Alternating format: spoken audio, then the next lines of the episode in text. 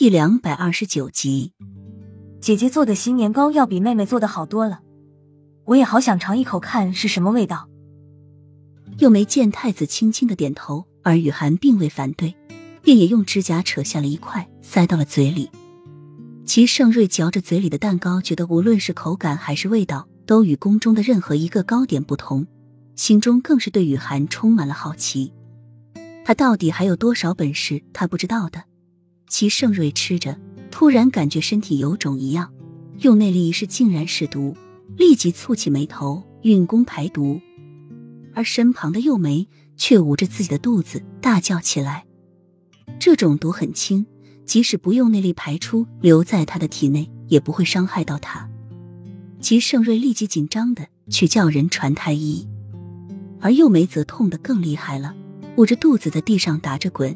将他抱到床上的时候，他看到一滩红血从他的体内流出。你在蛋糕里下了什么？齐盛瑞厉声问道。雨涵却也是一脸莫名其妙，他认为他会在蛋糕里下药吗？他就是再笨也不会这么做啊！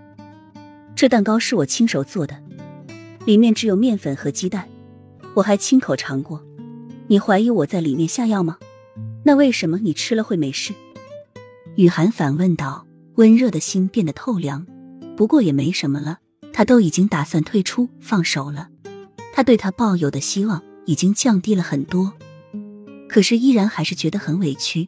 为什么又没一出事就会赖在他的身上？我已经用内功把毒从体外排出来了，你是不是想谋杀本宫？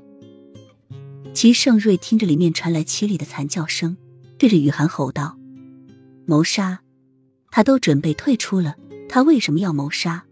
他简直不敢相信自己竟会爱了这样一个人。”郑大瞳孔失望而又不敢相信的看着他。